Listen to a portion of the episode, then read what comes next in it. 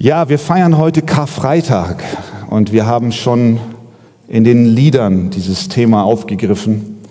Und äh, man könnte fast meinen, na ja, diese immer wiederkehrenden christlichen Feste verlieren doch mit den Jahren an Kraft, weil wir doch schon alle wissen, was geschah und irgendwie ist es doch auch eine Wiederholung. Nein, nein, ich glaube, wir alle, die wir hier jetzt eben gesungen haben und auch diese persönliche Beziehung zu Jesus haben, wir spüren förmlich, wie Gott da ist und wie das Kreuz und der Tod unseres Herrn Jesus Christus bis heute, ja und sogar bis in alle Ewigkeit eine Botschaft verkündigt, die uns Leben bringt. Und deswegen ist es nicht etwas, Wiederholtes, etwas Abgegriffenes, etwas, was uns irgendwie kalt lässt. Nein, wir sind heute Morgen hier versammelt, um uns zu erinnern, dass unser Herr Jesus Christus für uns, für dich und für mich ans Kreuz gegangen ist, um für unsere Schuld zu zahlen, um uns zu befreien, um uns zu erlösen, um uns Frieden zu schenken, um uns eine Hoffnung zu geben, die über den Tod hinaus anhält. Heute nun der Bibeltext zur Karfreitag-Botschaft. Ich lade euch ein, aufzustehen. Lukas 23. Lukas 23 ab Vers 26.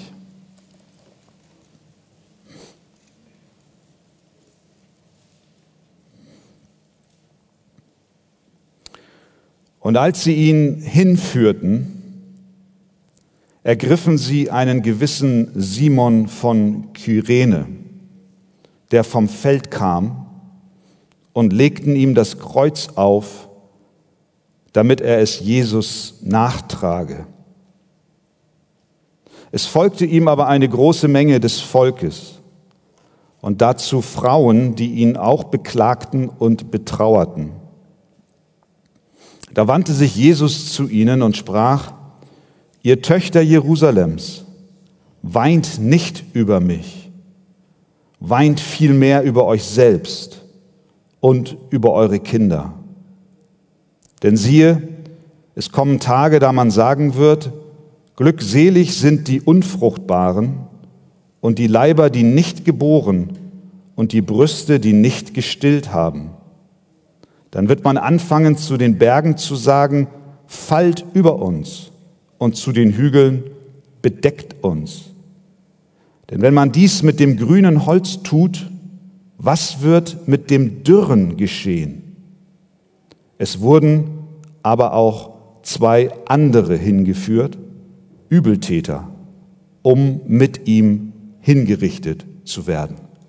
Amen. Nehmt gerne Platz.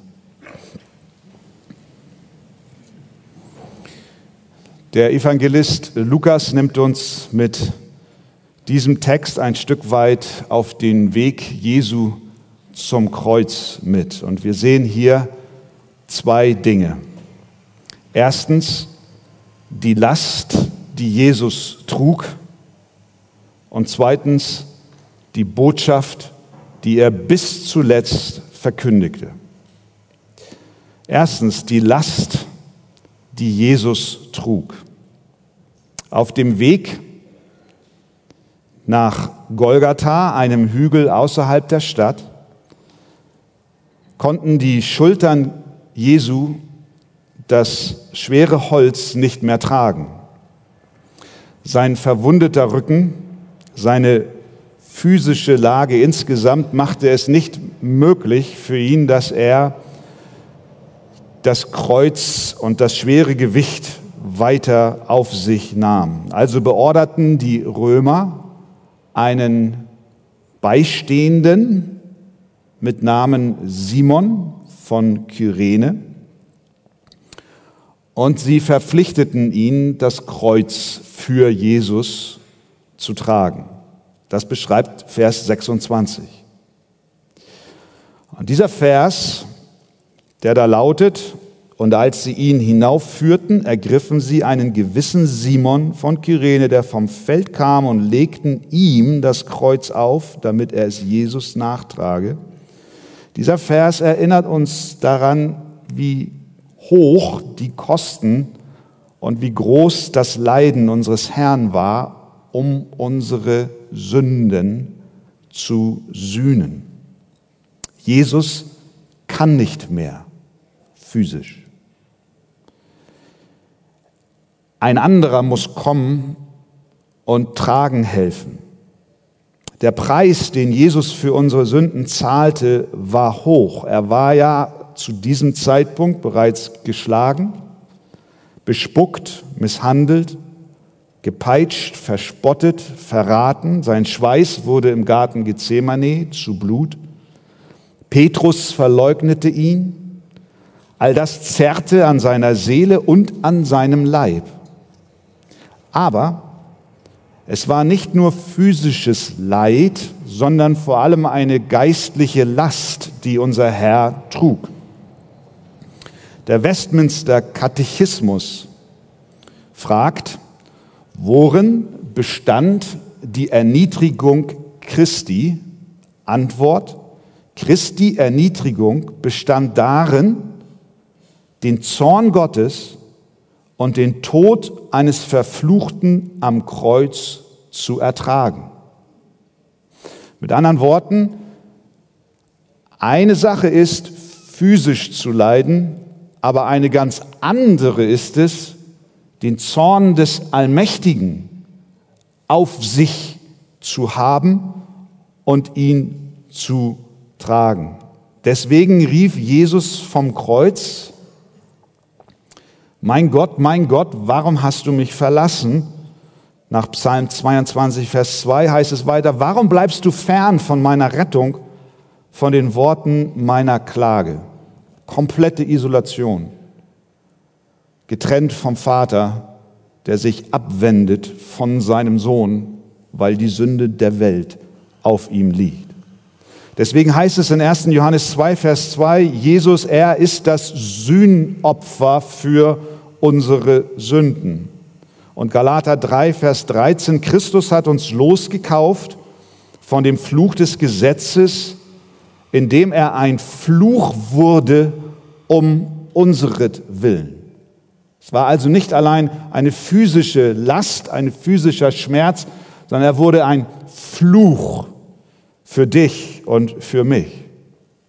Wir können den Schmerz nicht fassen, den Jesus für uns ertrug, denn er ging weit über das körperliche Leiden hinaus. Wir können auch nicht voll begreifen, wie schwer die Bürde war, die er trug, denn der Zorn Gottes über die Sünde ist schrecklich. Es geht über unsere Vorstellungskraft hinaus und wir können kaum verstehen, was es für Jesus kostete, unsere Schuld auf sich zu nehmen. Lukas lenkt die Aufmerksamkeit von uns in diesem ersten Vers auf diesen Gedanken, indem er uns nur allein die physische Last des Jesus vor Augen malt. Und zugleich wissen wir, es war noch viel mehr als das. Wir sehen also erstens die Last, die Jesus trug. Dann aber, zweitens, die Botschaft, die Jesus bis zuletzt verkündigte. Schauen wir in Vers 27. Eine große Menge folgte ihm und unter ihnen waren Frauen, Zitat, die ihn auch beklagten und betrauerten. Das war eine nicht ungewöhnliche Szene, wenn Verurteilte aus Jerusalem nach Golgatha gegangen waren und ihre Kreuze trugen, dann standen viele Menschen am Wegesrand, mal mehr, mal weniger und häufig auch Frauen. Und einige von diesen Frauen hatten Schwämme dabei mit Betäubungsmitteln und sie versuchten den Leidenden etwas Hilfe und Entlastung zu verschaffen Was man ja später bei Jesus am Kreuz auch wollte, indem man ihm einen Schwamm mit Myrrhe und Weihrauch gab, aber er lehnte es ab. Diese Frauen nun, die hier Lukas explizit erwähnt, sie weinten, sie beklagten Jesus, sie, sie betrauerten ihn, sie, sie taten dies öffentlich, sodass alle es mitbekamen. Ja, und wenn wir uns hineinversetzen in ihre Situation, dann können wir sagen, es ist verständlich, irgendwie nachvollziehbar, dass sie dort ihren Emotionen freien Lauf ließen. Wir wissen nicht, ob es Frauen waren, die zur größeren Schar der Jünger Jesu gehörten, die vielleicht schon lange gefolgt waren. Wir wissen nicht, ob sie vielleicht auch weinten, weil sie politische Hoffnung in ihn gesetzt haben. Vielleicht weinten sie, weil ihr Messias, auf den sie so sehr gehofft haben, nun offensichtlich gleich sterben wird. Vielleicht waren sie aber auch nur berührt von dem Leid, was sie sahen. Ihr Verhalten ist verständlich, denn Jesus gab ein elendes Bild ab. Nach all dem, was mit ihm in den letzten Stunden geschah, Judas fiel ihm in den Rücken. Die Jünger schliefen, während er im Garten mit dem Tod rang, seine Festnahme, ein ungerechtes Verhör, falsche Anklagen, Verleugnung des Petrus, Einsamkeit, Auspeitschungen, Verspottung, schlaflose Nacht, Bespuckungen. Man setzte ihm eine Dornenkrone auf das Haupt, Blut verschmiert. Es war nicht schön, ihn anzusehen. Er hatte keine Gestalt und keine Pracht.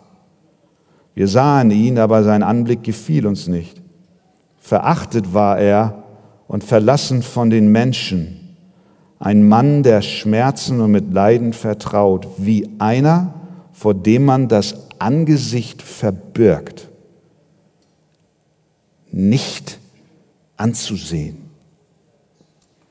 Dann von den brutalen römischen Soldaten abgeführt, raus aus der Stadt, rauf auf den Hügel, rechts und links Verbrecher, tot am Kreuz, war die niedrigste Form des Sterbens. Es ist also ganz natürlich, ganz natürlich, dass wenn du dabei bist und dieses elende Bild siehst,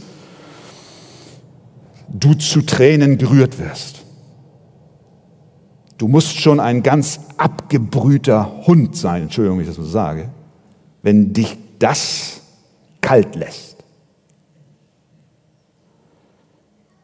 Und so weinen diese Frauen. Wer kann bei einem solchen Anblick nicht Mitleid haben? Wer würde nicht weinen und nicht trauern? Wie reagiert nun Jesus auf ihr Weinen? Vers 28. Da wandte sich Jesus zu ihnen und sprach, ihr Töchter Jerusalems, weint nicht über mich. Ganz ehrlich, hätten wir nicht mit allen möglichen Reaktionen gerechnet, aber doch nicht mit diesem Satz. Weint nicht über mich. Wie bitte? Jesus, du korrigierst sie wegen ihren völlig nachvollziehbaren Tränen. Weint nicht über mich. Mit anderen Worten, hört auf zu weinen. Wir wollen fast sagen, Jesus, Kannst du ihnen nicht wenigstens ein bisschen Dankbarkeit über ihre Tränen senden? Ja? Immerhin gehören sie nicht zu der Volksmenge, die dich verspottet. Sie gehören nicht zu denen, die dich bespucken. Sie gehören nicht zu denen, die dich ans Kreuz schlagen. Sie gehören nicht zu denen, die über dein Gewand würfeln. Sie gehören nicht zu denen, die rufen, kreuzige ihn, kreuzige ihn. Sie weinen, Jesus. Sie haben Tränen. Sie haben Mitgefühl. Kannst du nicht wenigstens zu ihnen sagen, danke Frauen, danke Töchter Jerusalems, euer Weinen tut mir gut. Eure Tränen bedeuten mir ganz, ganz viel. Sie bauen mich auf. Sie geben mir Mut. Sie zeigen mir, dass ich nicht allein bin. Könntest du Jesus ihnen nicht wenigstens einen warmen Blick oder ein zartes Lächeln schenken. Immerhin weinen sie um dich. Doch Jesus tut das nicht. Er äußert kein Verständnis für ihre Tränen. Stattdessen sagt er schlicht, weint nicht über mich.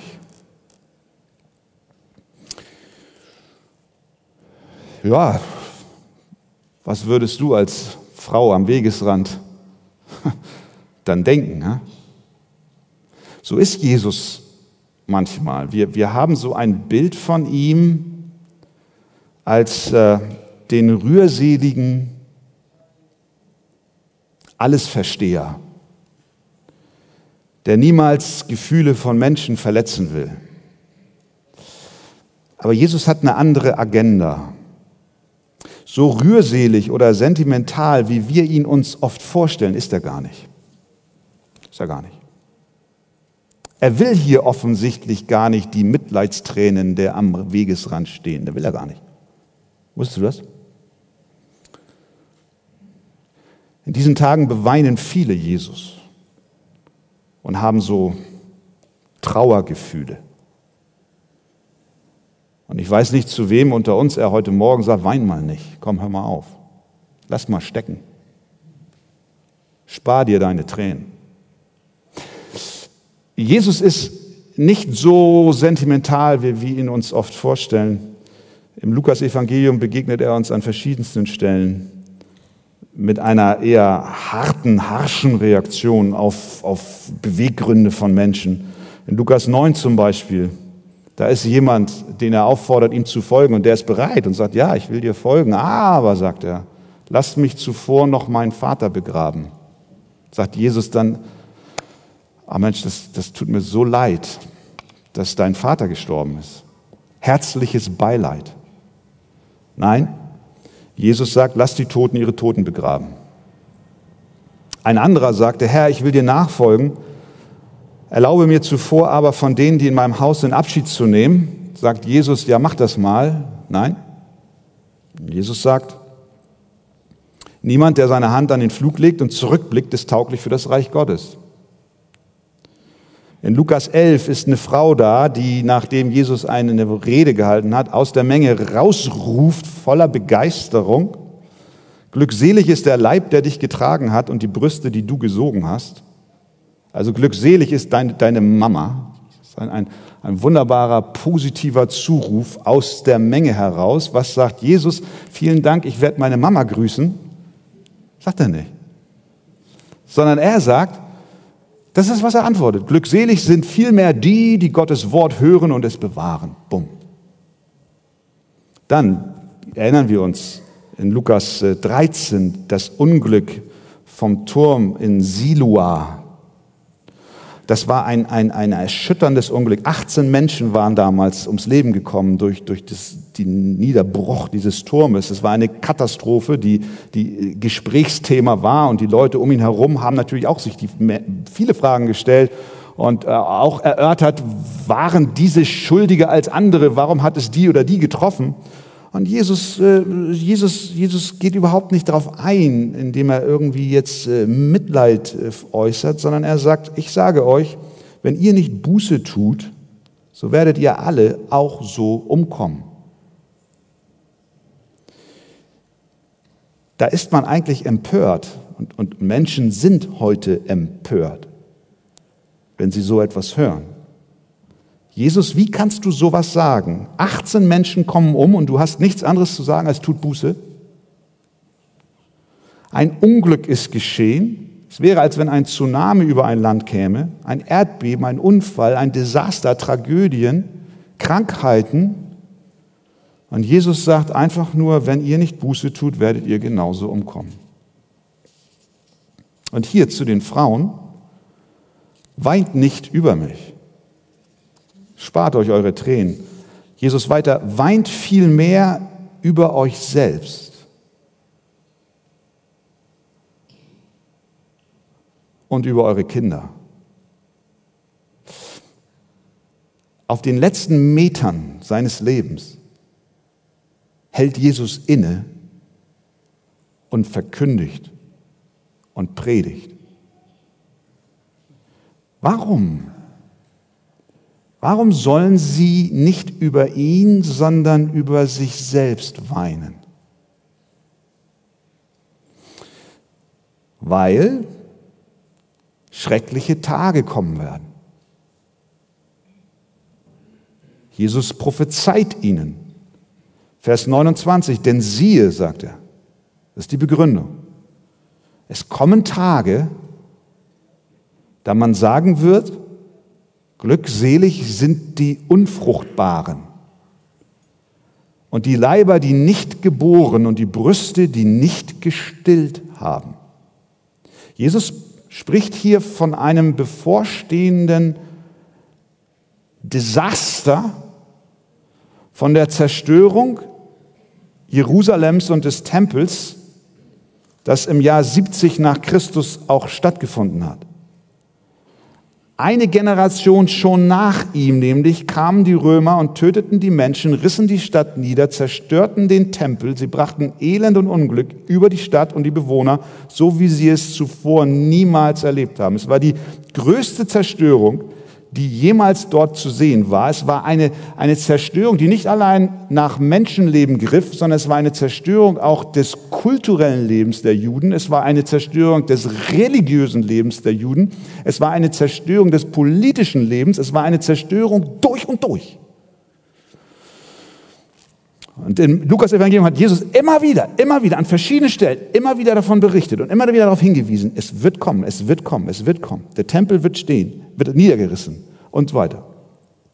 Jesus warnt hier also vor der Zerstörung, die kommen wird. Der Untergang Jerusalems wird so groß sein, sagt er ihnen, dass es besser wäre, dass du keine Familie hättest.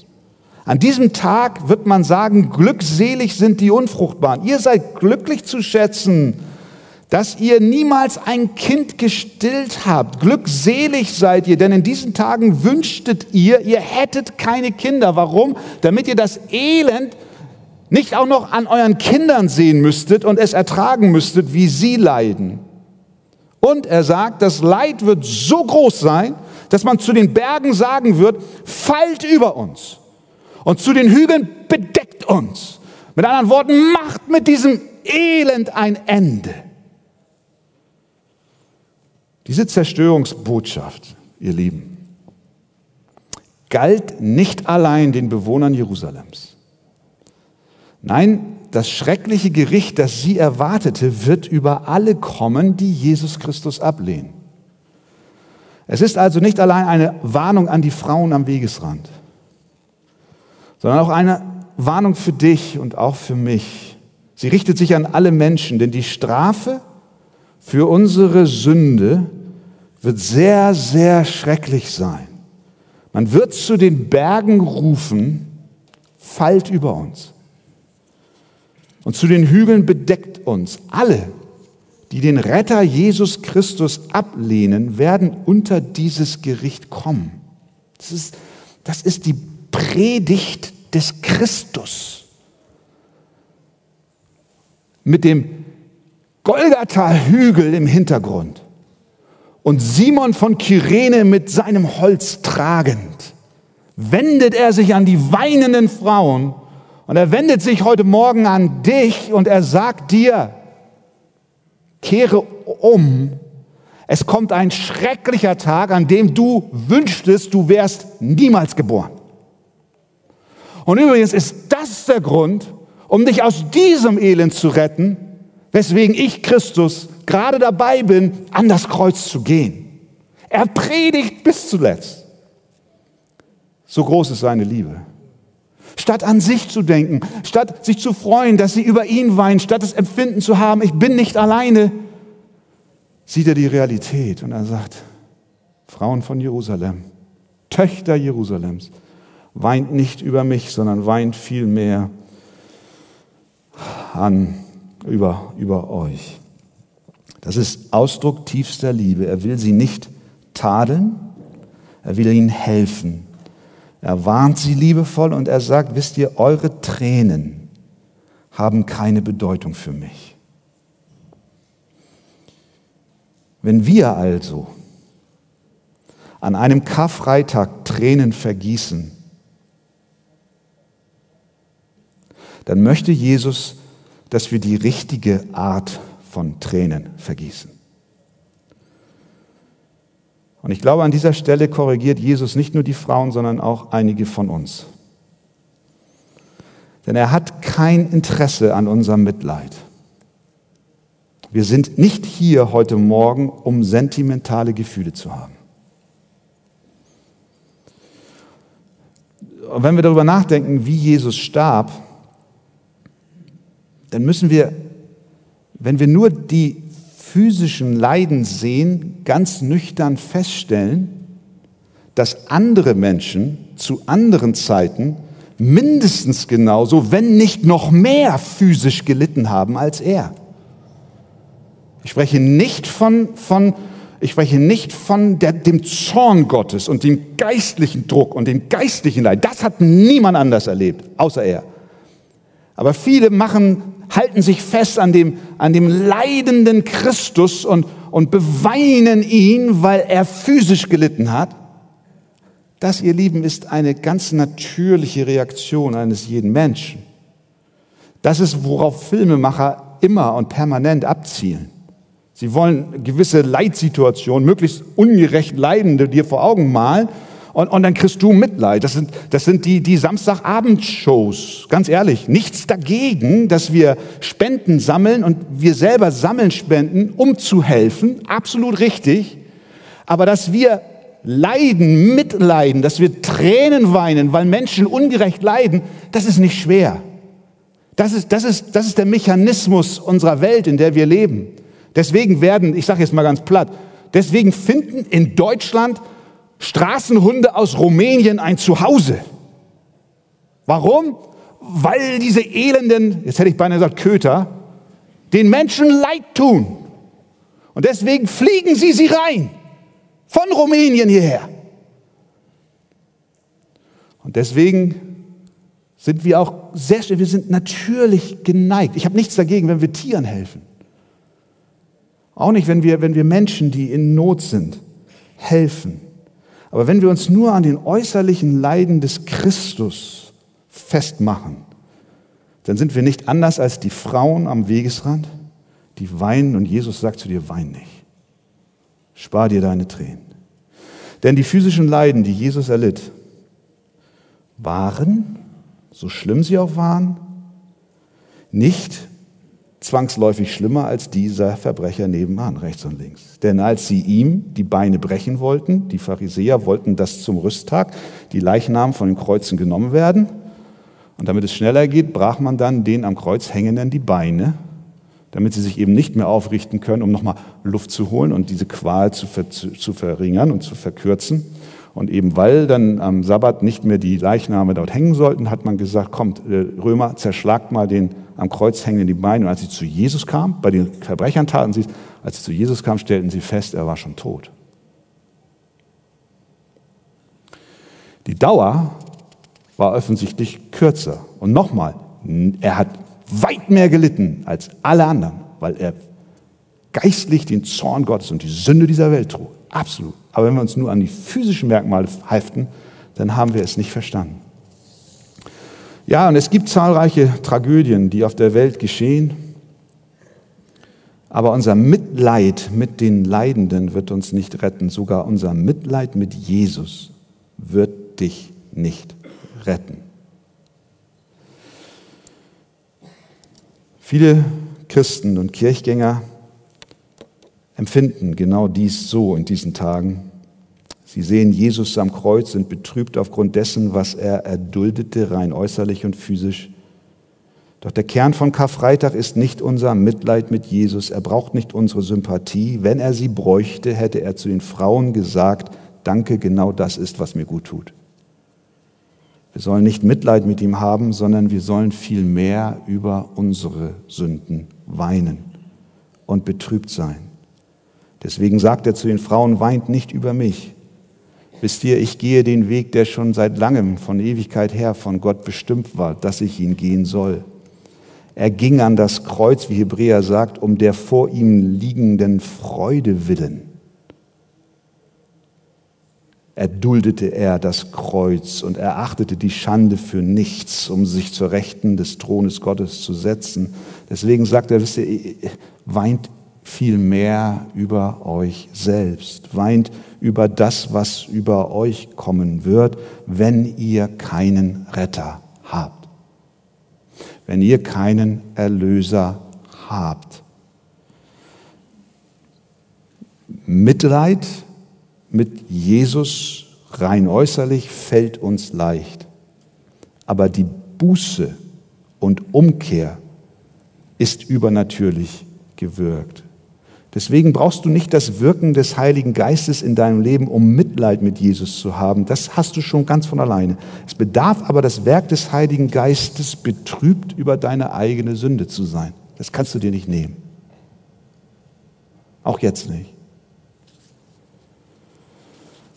Es bedarf des Werkes des Heiligen Geistes, dass du dich von deiner Sünde abwendest und zu Jesus läufst und zu ihm sagst, Herr, du Sohn Gottes, ich erkenne, dass du diesen Weg für mich gegangen bist und dass du für mich an meiner Stelle starbst und du, Jesus, du bist meine einzige Hoffnung.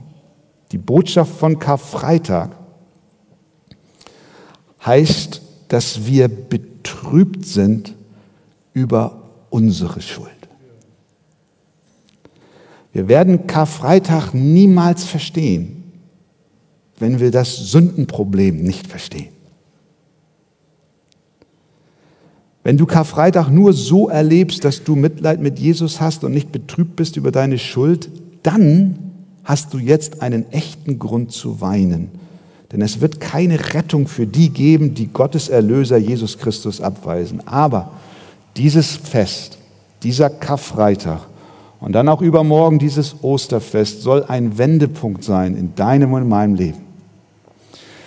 Denn wir wissen ja, dass diese Tränen, die von Gott gewirkt sind, diese echten Tränen der Buße, dass sie verwandelt werden in Freudentränen.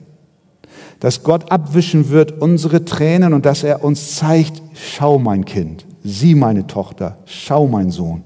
Genau dafür gehe ich diesen Weg an das Kreuz, um dich zu erlösen, um dich zu befreien, um dich vor dem Gericht Gottes fernzuhalten. Ich bin ans Kreuz gegangen, so dass du nicht mehr rufen musst, Berge fallt über mich. Und dass du nicht sagen musst, wie glückselig bin ich, dass ich keine Kinder habe, um all das Elend anzusehen. All das hat Christus für dich am Kreuz getragen. Und so wird dieses Leid, diese Tränen, die Tränen der Buße, für das Gotteskind verwandelt in Tränen der Freude. Und deswegen haben wir heute Morgen hier so von Herzen singen können und preisen können und sagen können, danke Jesus, du hast für meine Schuld bezahlt. Und wenn du das noch nicht mitsingen konntest, dann bitte ich dich von ganzem Herzen, komm zu Jesus. Weine nicht über ihn, sondern vielmehr über deine Sünde. Und dann wisse, dass die Rettung allein durch ihn zu dir kommt. Und so wollen wir unsere Herzen ihm zuneigen und sagen, Herr, verändere du mein Inneres. Amen.